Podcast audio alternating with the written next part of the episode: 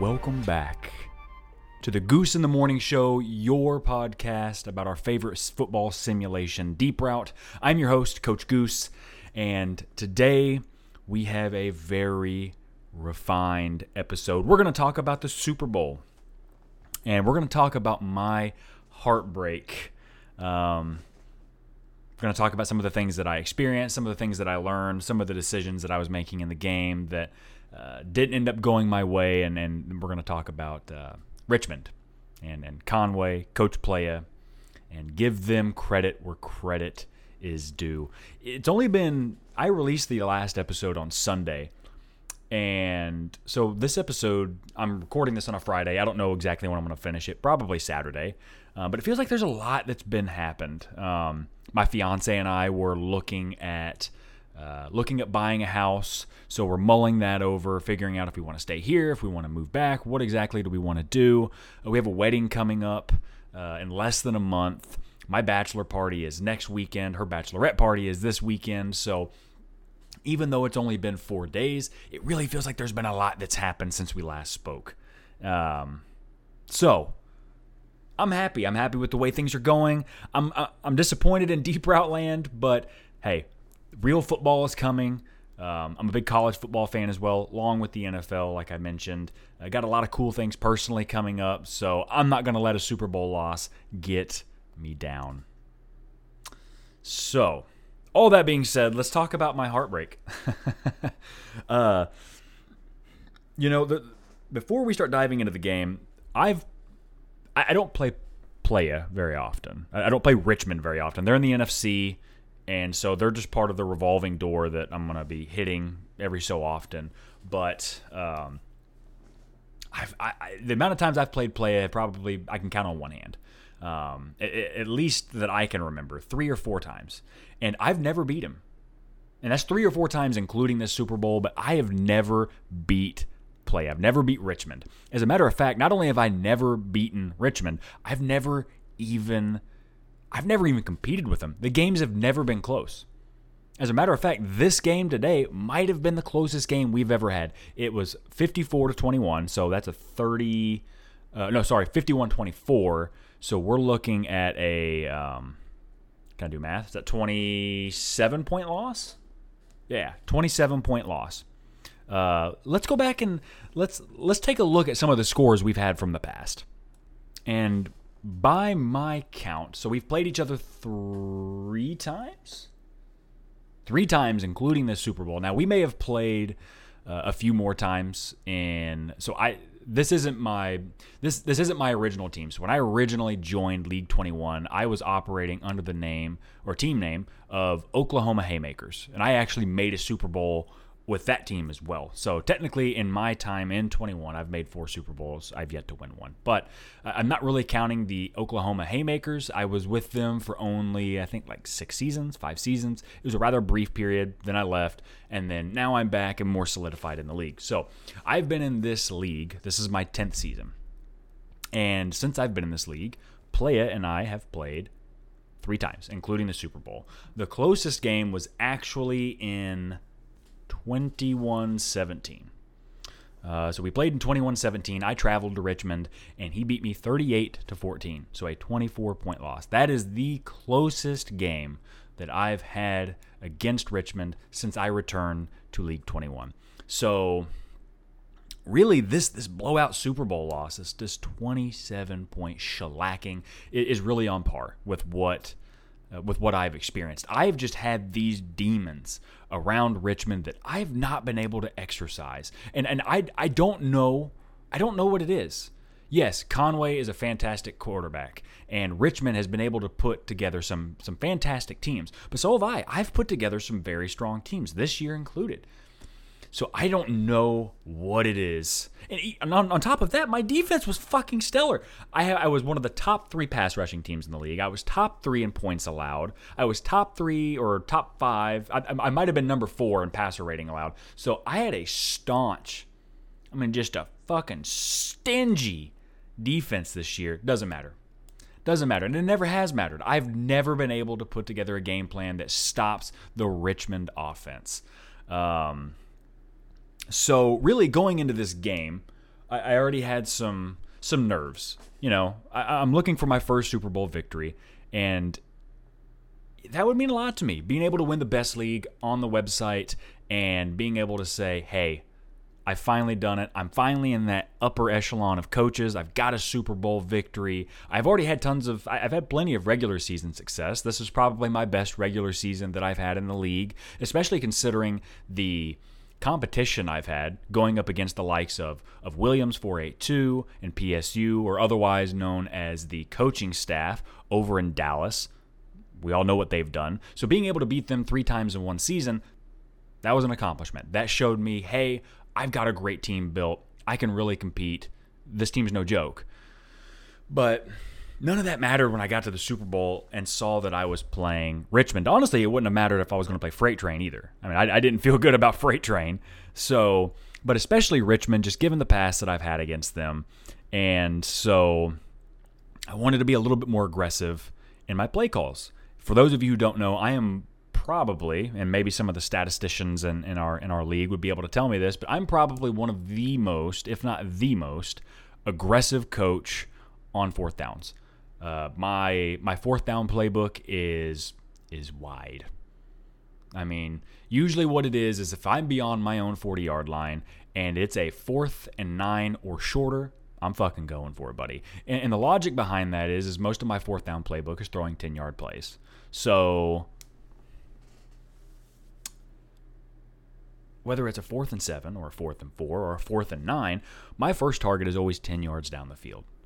So I'm basically wagering that I have a similar chance of converting a fourth and nine as I do a fourth and six. Now, that's probably not true in, in, in, reality because obviously, if that first route is covered, you're going to look at some of your secondary routes, and some of those secondary routes are, are more shallow routes. So you're going to have, hell, I don't know, you're going to have a five yard curl or a five yard dig or you're going to dump it off. So obviously there's those factors that come into play, but that's the that's the wager that I've made and it's worked out.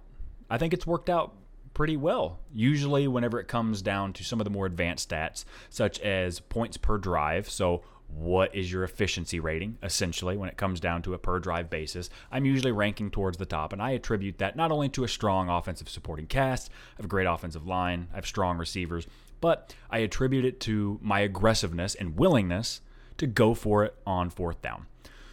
So I wanted to take advantage of that, of some of that success, and and I wanted to push it into the Super Bowl. And man, it backfired on me. You know, I, I knew I was in trouble pretty early on. Actually, the first drive, I knew I was in trouble. We put together a, a pretty strong drive to begin, and we got down to the Richmond 40 yard line. And it was a it was a third and 11. We threw a pass and it was to James Wilson, I believe. James Wilson for 10, 10 and a half yards. So we're looking at maybe a foot from first down marker and, and line of scrimmage. So no hesitation. We're on their 40, on their 39, and there's no hesitation. We bring in our four, uh, our fourth down short yardage package, which is a really run heavy package. Generally on those fourth and inches, fourth and foot, we're running. I'm going to give it to.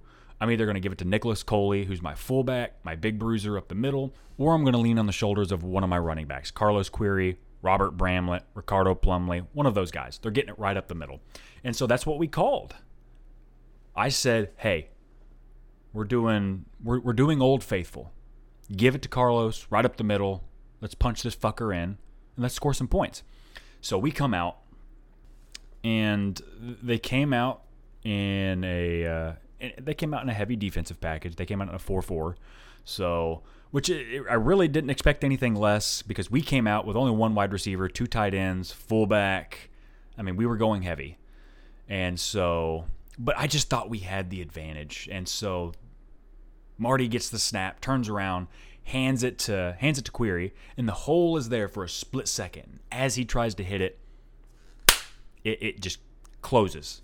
Nothing there. He gets stuffed, and he loses about half a yard. So we, we get stopped, and they're on their they have good field position, and that's not something that that I really wanted to give.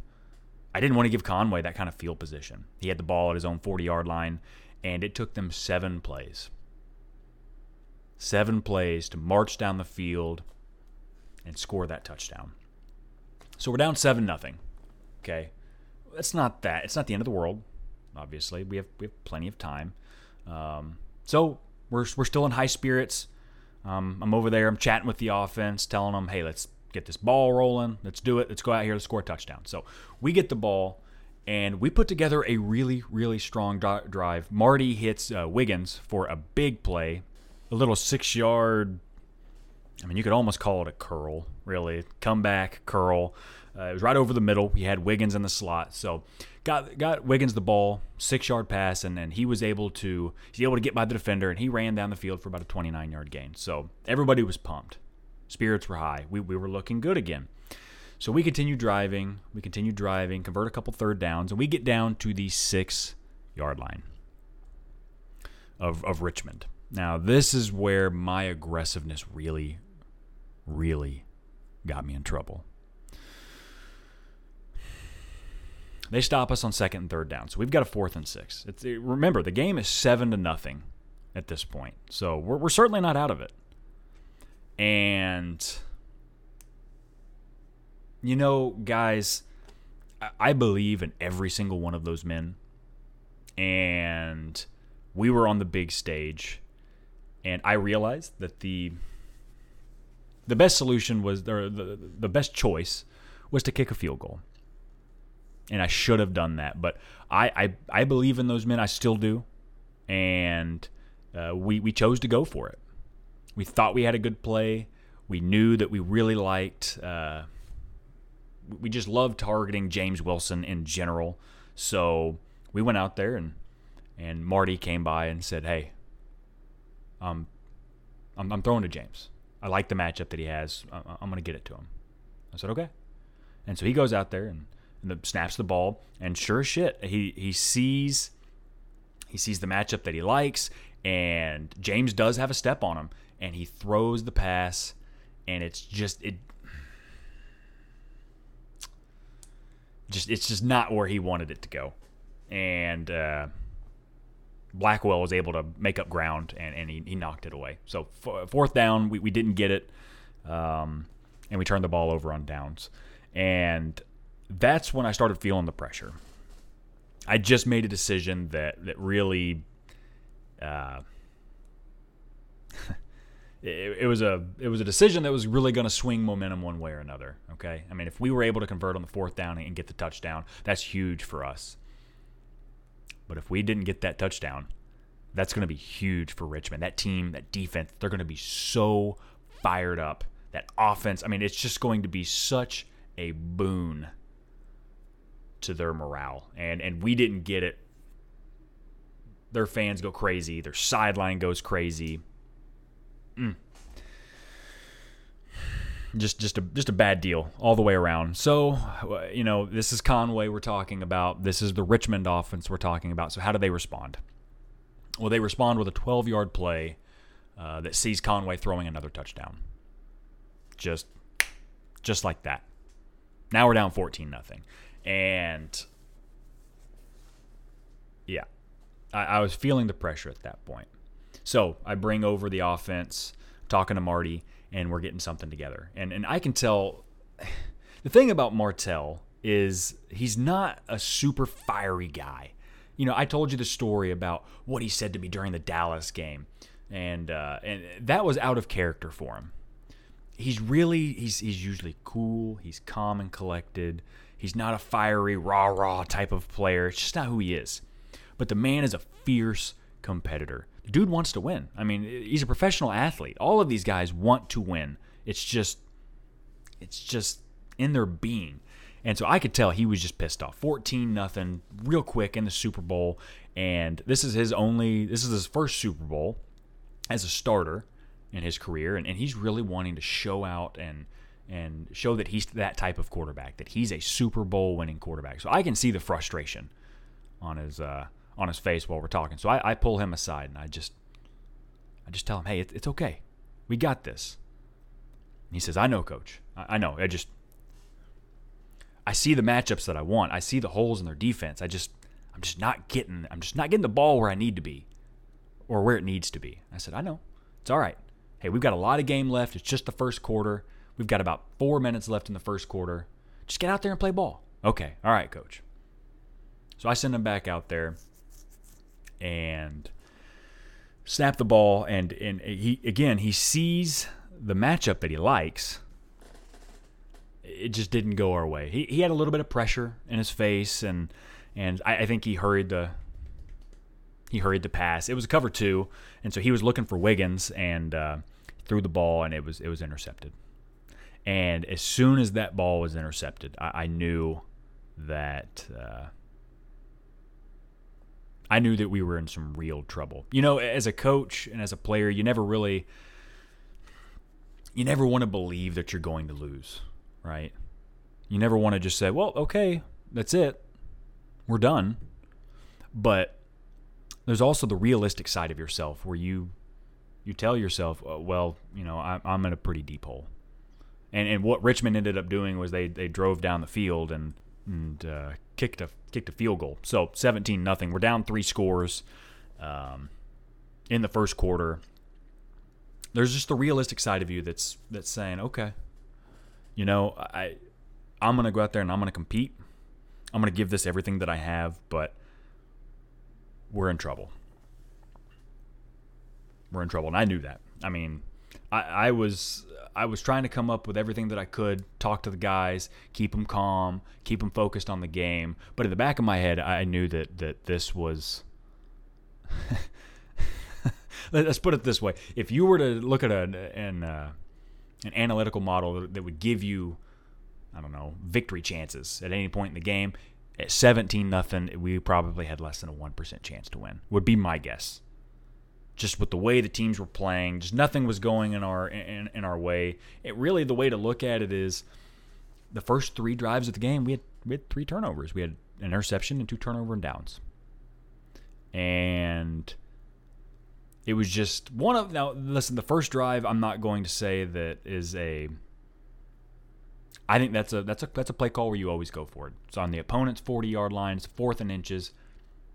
That needs to be going for it 100% of the time. You should never ever be punting in that situation. The second one was was a it's just a terrible call on my end. Going for it on a fourth and six at the opponent's six yard line. Just just just take your three points.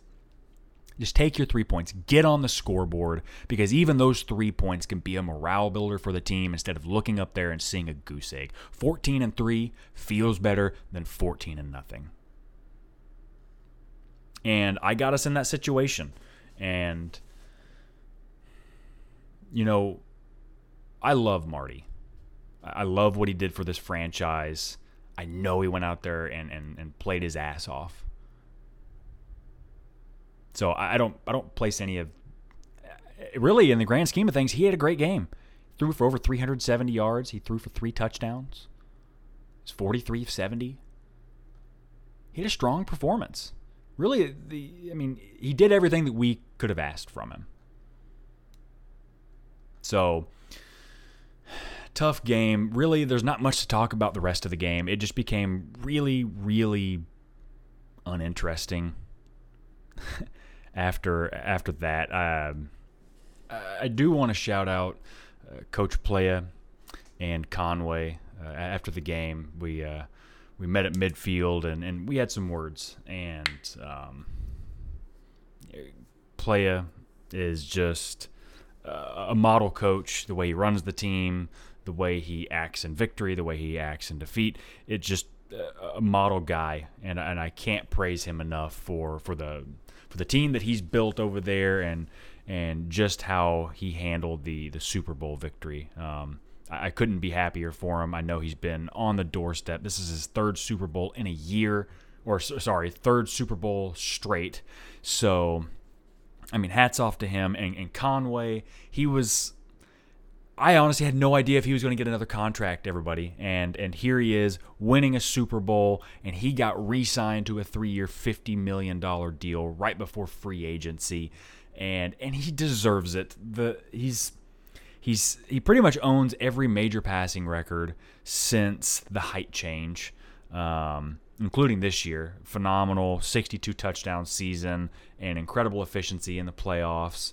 Um, just hats off to both of those guys. They, they they deserve it, and I hope that they they really relish this victory. Um, And, uh, well, beyond that, that's really all of the Super Bowl news that there is.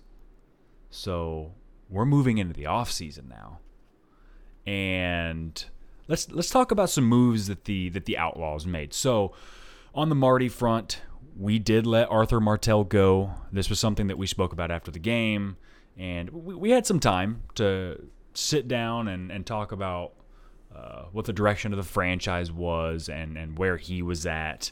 And uh, we decided it was it was best for both sides if we if we let him walk. I think that he is a quarterback that can immediately step in to another franchise and and uh, not only give them an, an offensive boost, but really can turn the right team into a Super Bowl contender. So, just given the direction we were wanting to take the franchise, we thought it was best to, to let him go. And Billy Valdivieso, the, I mean, esteemed and legendary Outlaws defender, played his last game in Oklahoma during the Super Bowl. 116 sacks. Uh, I want to say 44 tackles for loss, 24, 25 forced fumbles. Just an absolute legend, an absolute Iron Man. Uh, we, we, let, we let him walk as well, and we're going to be bringing up Kelvin Potter. Uh, Kelvin Potter and David Kodak are going to be manning the defensive tackle spots, along with Pablo Flores, as long as we see some some progression this offseason and throughout the training camp. Um, so those guys are are on the come up, and uh, and yeah, we also let go depth tackle Bobby Maurus. So we, we definitely have some targets for the draft. And speaking of the draft, everybody's favorite Spandex Olympics have happened. Let's review the combine, the deep route combine, and let's see what some of the best performances were. And as we begin to dive into this topic, the first thing that I want to talk about is this this player, he's a defensive end, Melvin Burvine out of Arizona, with absolutely ridiculous scores. I mean, he here he had ridiculous scores across the board. So we're, we're talking about a 32 inch vertical at six foot seven, 331 pounds. But I want to talk about his 40 yard dash time at 331 pounds. He ran a 4.82. Now, one thing that you can do is you can actually take a player's weight and you can calculate a player's expected 40 time. What you do is you take the player's weight and you multiply it by 0.00554, and then you add 3.433. And so, using those measurements, a, a, uh, a player that is 331 pounds is going to be expected to run a 5.266. Now, that in and of itself is absolutely ridiculous. Now, we're talking about professional athletes here, so most of the things that they're doing is going to be ridiculous. But can you imagine a 331 pound man running at you at the speed of a 5.240? A 5.240. Well, don't you fucking worry because I got a 331 pound man that's going to be running at you at a 482 pace. We're looking at a deviation of 0.44 seconds from that 40 time. An absolute workout warrior. Now looking at the player himself, I'm not I'm not going to advocate drafting him by any means. So don't look at his 40 time and don't look at the impressive vertical and say, "Hey, you know what? This is a guy that I really want to I want to have him on my roster." I wouldn't even spend a 7th round. Maybe a 7th round pick on him would work. It's just he being in Arizona, being in the Pac 12, all of his success was really just based on his sheer athleticism and his size. And he doesn't. He doesn't have the technical, uh, the technical points to actually be effective in the league. Better offensive tackles here are going to neutralize him very quickly. His footwork is incredibly sloppy, and, and really he is a little underpowered for his size. I would expect him to be stronger on tape. It just doesn't show up. He doesn't have that power to really bench press and push off a uh, off a blocker. So don't draft him. But I really wanted to highlight that performance because it's an absolutely ridiculous performance for a man of his size. And speaking of impressive performances, let's look at the best 40 times. Everybody loves their 40 times. And this one really matches up with the quality of player. Robert Turner, wide receiver out of Oregon, 5'11, 196 pounds, and he ran a 4 3 flat. That's the best 40 time in the combine or at the combine. And he's, it's very fitting. He's a player that I expect to probably go in the top 10. He's a certified first rounder. That's out of the question. But I would say he's going to go in the top 10. He's a big time receiver with elite level quickness, very strong hands. And for a rookie, coming out of uh, coming out of Oregon, he has a very refined route tree. So some of the finer points of of, of route running and playing the wide receiver position he already possesses and he's somebody that I really expect could could immediately come in improve an offense and he's going to contend for rookie of the year I think he's that good phenomenal player uh, out of the question I'm, I'm expecting expecting him to go within the top 10 and he really followed up that draft status with an impressive performance at the combine. We're looking at a 4.340, a 41.9 inch vertical, may as well call it 42, 14 reps on the bench press for a player of his size. I have no issue with that. 134 inch broad jump, 6.35 inch three cone, and a 3.85 shuttle. That short area quickness. I'm telling you, this guy can be a deep threat. He can be he's threat all over the field. Deep threat, intermediate threat, working in the short game and get YAC. Doesn't matter. Robert Turner, phenomenal wide receiver prospect, and I'm really excited to see what he can do in the league. We're also talking about a guy that's 21 years old. He's young. This man is young. He's a red shirt sophomore. Yeah, sometimes going to get a real big playmaker out of him. And then coming in at the second, so looking, we're ordering things by 40 times. We're looking at Vernon Sopko, six foot, 177 pounds. He's a little on the slight, he's, a little slighter than than Robert Turner, but he's still trying. He turned in a 4.340 as well. 41 inch vertical, 13 reps on the bench press, a little bit more impressive given his size. 132 inch broad jump, 6.22 three cone, a 411 shuttle. Now, for Vernon, he is a wide receiver that has some issues you would expect coming out of a school like like Hawaii, playing in a smaller conference. Uh, he needs to clean up his footwork. He really tends to.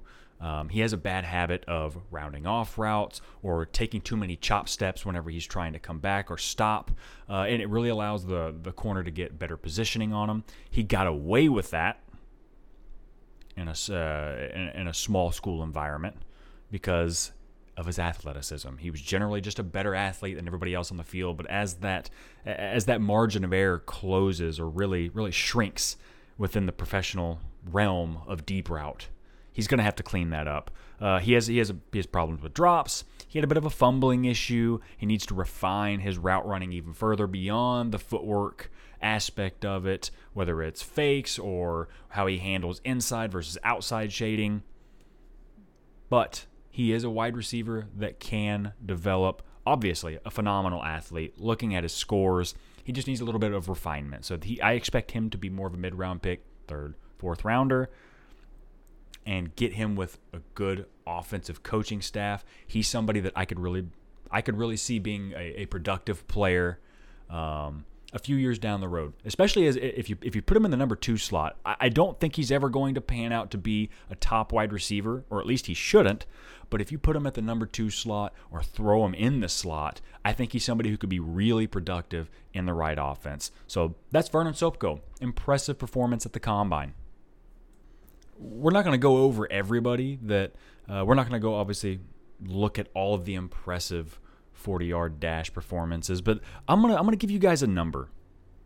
We had 25 players run a 4 3 or better. Nobody logged in the 4 2s.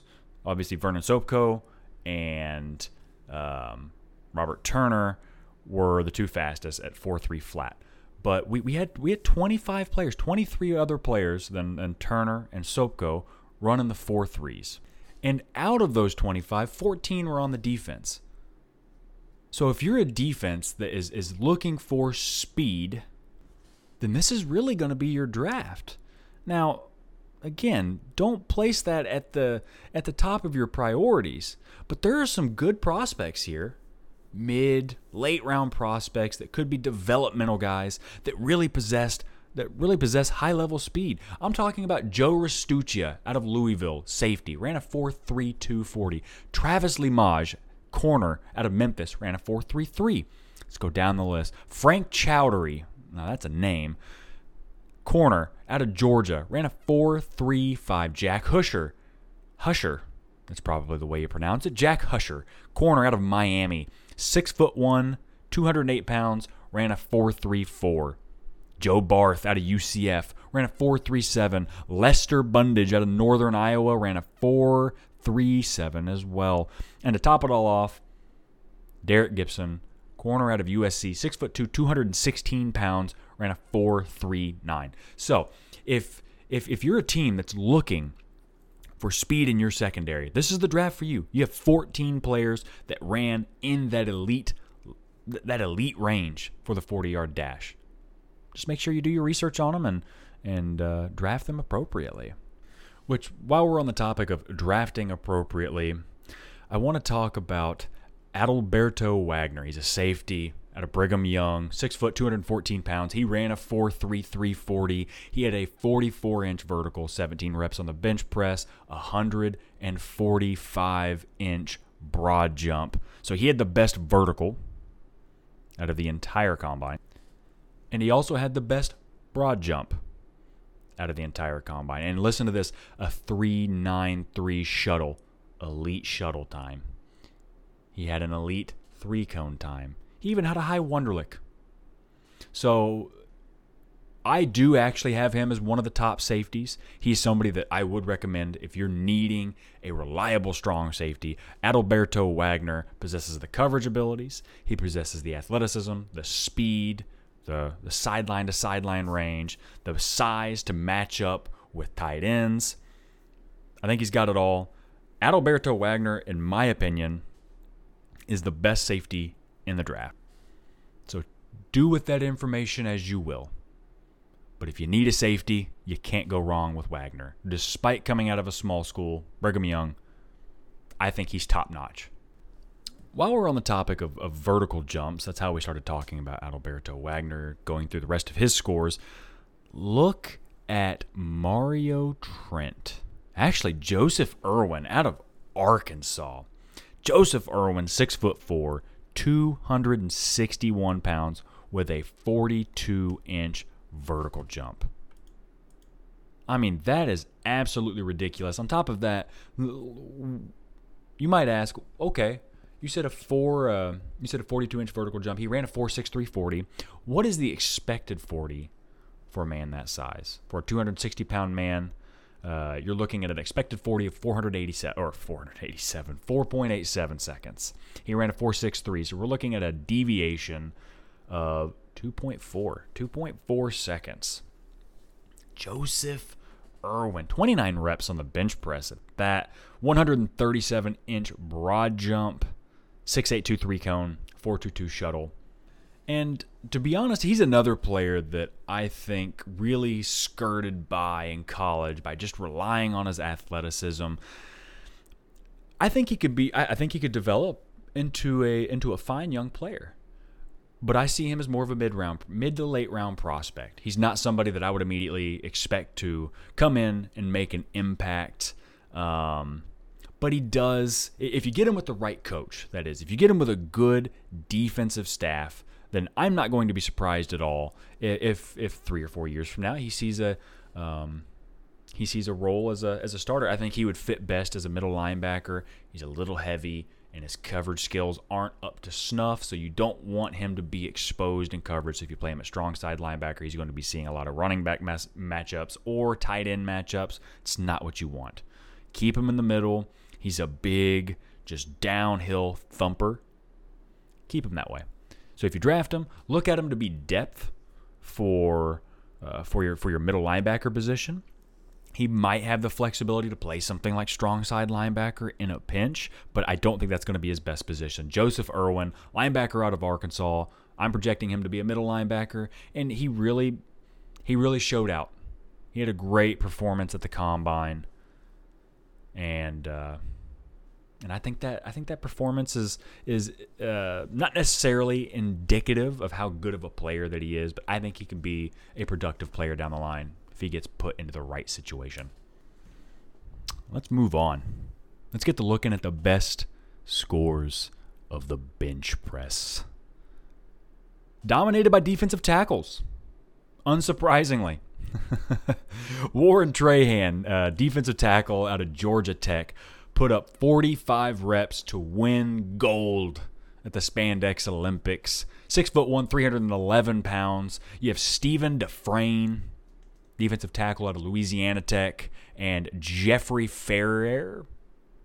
Ferrer? Out of Auburn. Uh, both of those gentlemen put up 43 reps. And then finishing it off of the, uh, to, to round out the top five, Patrick Rumps and Leroy Rogan. Rumps is a defensive tackle as well. Leroy, Leroy Logan is uh, he's a center. And both of these guys, they're small school guys. Patrick Rumps is out of Missouri Western State, and Leroy Logan is out of Wisconsin Stevens Point. Uh, both of those guys put up 42 reps. Unfortunately, for a guy like Leroy Logan, I don't really expect that to help his draft status much. Uh, he's coming from a Division three school, Wisconsin Stevens Point, and I'd uh, I don't really expect him to get drafted. He's just not. Uh, granted, this isn't going to be a, a a huge for centers. This isn't as big of a problem, but you go look at his first step, and his first step is one out of four. He has four potential in his first step. He's currently only at one. He's I mean, hey good news is he's going to max it out after the first progression after preseason. But um, I, don't think he'll get drafted. If he does, I, I'm pegging him as a seventh rounder at best, seventh rounder, undrafted free agent. I mean, he might just be a camp body. If if you keep him on your roster, one thing about centers is his first step really isn't incredibly important. That's mainly because most defenses are running 4 3, and so he doesn't have somebody lined up directly across from him. So he's generally helping in pass protection and run blocking. Um, but but you're certainly going to see a, a, difference between a center that has one first step versus a center that has 70 first step, for instance. So despite the uh, the the raw strength that he displayed here at the combine, don't expect him to get drafted. But all four of the top or all four of the defensive tackles mentioned, I think you've got winners. I, I think Trahan, Dufresne, and Ferrier are going to be. Uh, I think they have really serious pass rushing potential. Even somebody like Patrick Rumps. Patrick Rumps is somebody that I think could go in round three or four, and uh, and within a few seasons, you could really have a productive rotational pass rusher. So um, it's not just it's not just raw strength on the bench press. These guys are able to take that power and implement it onto the football field. So, very impressive. Very impressive, gentlemen. Moving on to the broad jump, which I consider I consider to be the to, to, to be the last big event. We'll touch on the three cone, we'll touch on the shuttle, but let's talk about the broad jump. And interestingly enough, the broad jump was absolutely dominated by the defense. Top five, there's four safeties. We have our old buddy Adalberto Wagner coming up with a 145 inch broad jump, taking home gold. You have Stephen Foots out of USC, another safety, 143 inch, along with Paul Forbes out of Ohio State, 143 inches as well. James Christensen with a 141 inch broad jump. He's a safety out of Houston. And then finishing out the top five is Thomas Weddle, corner out of North Carolina State, with a 140 inch broad jump. Impressive. I've already talked about Wagner. I think he's the best safety in the uh, in the draft. But somebody like James Christensen, certainly not a bad option. There's really not out of these four safeties. I think you're clearly looking at Wagner and Christensen as the top two. Foots and Forbes, they're going to be drafted. They're going to play in the league. I, do think that Forbes is is likely a better fit to play uh, free safety, despite his size. He's going to be a big free safety, but I don't think he has the coverage ability to really stick with a tight end the way that you would like him. Foots is um, He's another guy that I would likely put at free safety. Um, he, he I expect him to be more of a depth player. His read op is is is very low. Read opposition has a potential of 11, which is really going to hurt him whether it's at free safety or strong safety. The biggest difference is that um, it's probably going to be mitigated in uh, at the free safety position. He's just going to be he's going to be playing deep, and within deep route, you're not going to find a lot of teams that really push the ball down the field. So I would stick him at free safety, uh, but he's likely going to be career depth. So if, if you draft Stephen Foots and he is seeing the field often, you might be in trouble unless we're talking four or five years down the line when he's already had some progressions. So um, but very interesting to see how dominant the defense was whenever it comes to the broad jump. I, I certainly didn't expect that. Uh, outside of the top five, we have Seymour Jamison at six. He's a safety out of Oklahoma. Derek Gibson at seven. He's a corner out of USC. John McGee, corner out of Colorado at eight. Lester Bundage, safety out of Northern Iowa. And then finally, an offensive player, Jeffrey Larson, wide receiver out of Maryland at number 10. And we're talking high 130s here 137 inch broad jumps, 138, so on and so forth. So, really impressive performances by these guys. Um, just a very interesting trend to see the defense dominating an event like this. But on the flip side, if you go look at the three cone, for instance, absolute domination by, uh, by, by the wide receiver class. As a matter of fact, it's so dominating that uh, a defensive player doesn't show up until number 39. The first 38 players, whenever you look at the three cone and you sort it from best to worst, the first 38 players are offense. They're all wide receivers. Daniel Munar out of Arkansas, Adolph Biddlecomb. Jesus Christ, Q. What kind of name is Adolph Adolph Biddlecomb. He had a 5.28 uh, three cone. God damn. Juan Schulter, Michael Sorensen, Brian Bohall, Gary Harris, Ryan Badger, Christopher Miller. Moral of the story wide receivers absolutely dominated the three cone. And then when you go look at the shuttle, our old buddy, Adalberto Wagner, shows up. As a matter of fact, when you go look at the three cone, I said the first 38 players or wide receivers, and the 39th player is a defender. Guess who that defender is? Adalberto Wagner. And in looking at the short shuttle, he shows up again. He's number three. He has the third best short shuttle time at 393. Uh, Robert Turner actually has the best short shuttle time. Wide receiver out of Oregon. We already spoke to him. Top 10 lock, or spoke about him. He's a top 10 lock. He had a short shuttle of 385. James O'Quinn out of Wyoming had a shuttle of 391. Um, Adalberto Wagner number three, Brian Gala out of Tennessee with a 393 as well, and then top, uh, rounding out the top five is Jack Husher, the corner out of Miami. We talked about his impressive 40 time. Uh, he had a shuttle time of 394. So really impressive. And I mentioned earlier about the so you can calculate the expected 40 time uh, of a player based on their size. And so let's go and let's take a look at what we have here.